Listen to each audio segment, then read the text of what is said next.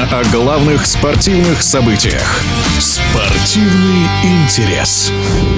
Бой за звание чемпиона мира по версии WBA между российским боксером Евгением Тищенко и представителем Германии Леоном Хартом был ожидаем. Этот поединок проходил в новой весовой категории до 101,6 килограммов. Подробнее о новом весе в эфире руководитель раздела бокс и ММА на портале Спорт24 Ярослав Степанов.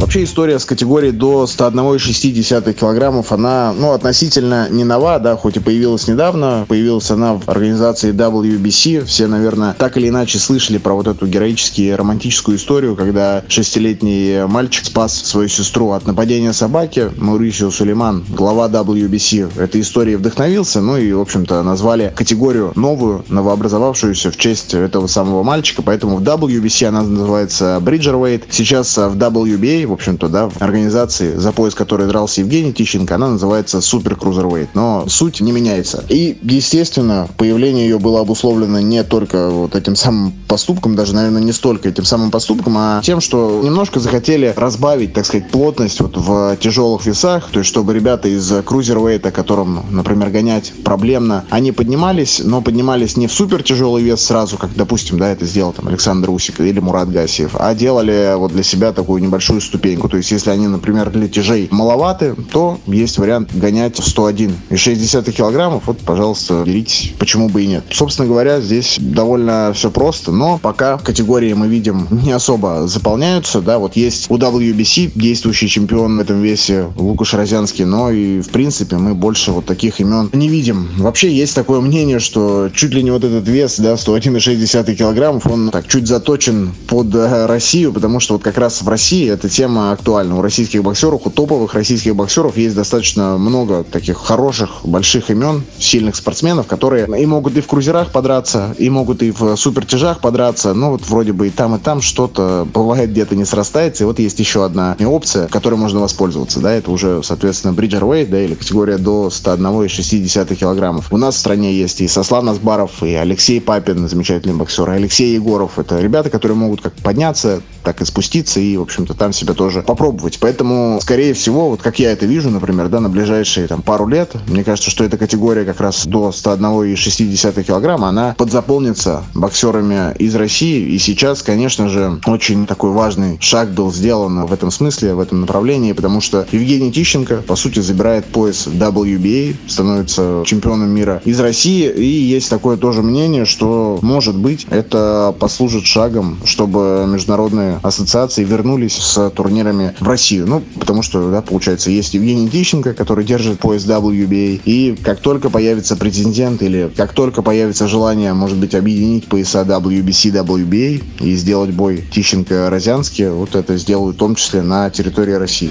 Евгения Тищенко можно смело назвать профессионалом, продолжает Ярослав Степанов. Евгений Тищенко сам по себе боксер очень высокого уровня, экстра-класса, но, наверное, за последние годы немножко он э, замариновался в родном Екатеринбурге. Провел он там последние, если не ошибаюсь, 10 боев. И как-то так без особой какой-то яркости побеждал, делал свою работу спокойно, чисто. Была у него и осечка, да, все, наверное, помнят поражение от Мчуну. Такая своеобразная была сенсация. Но потом уже не один раз Евгений Тищенко успел эту неудачу закрыть. Тем не менее, последний у него бой, да, собственно говоря, который проходил в 2023 году, и тоже в Екатеринбурге, он оставил много вопросов у фанатов бокса, потому что Евгений победил, победил, ну, не самого прям прямо скажем, да, сильного соперника в лице Нгабу, победил раздельным решением судей. Естественно, в таких случаях, да, как часто бывает, были и есть несогласные с вот этим вердиктом судейским. Но сейчас Евгений вышел, продемонстрировал то, что он делает в основном в своих боях. Он э, доминирует, доминирует на таком классе, на стиле, перебивает очень спокойно и в шестом раунде нокаут в печень. Что может быть просто ярче, да, чтобы вот о себе, так сказать, по новой заявить. Поэтому мне кажется, что для Евгения и этот бой, в частности, как вот что-то, что проходило за пределами Екатеринбурга, и этот бой, который ну, для него стал да, первым чемпионским боем в профессионалах, для него это вот такой глоток свежего воздуха, и, скорее всего, Евгений сейчас немножко перестроит свою карьеру, будет дальше, по всей видимости, закрепляться в этой весовой категории, ну и демонстрировать себя. На бумаге мы имеем нового чемпиона из России в профессионалах по версии престижной организации. И это очень здорово и интересно понаблюдать, что будет дальше. Евгений Тищенко с его сумасшедшей просто любительской базой, да, олимпийский чемпион, более сотни боев в этой дисциплине, ну, я имею в виду в любителях, да. Я думаю, что у него огромный потенциал. Скорее всего, он себя нашел как в плане весовой категории, так и в плане спортивном.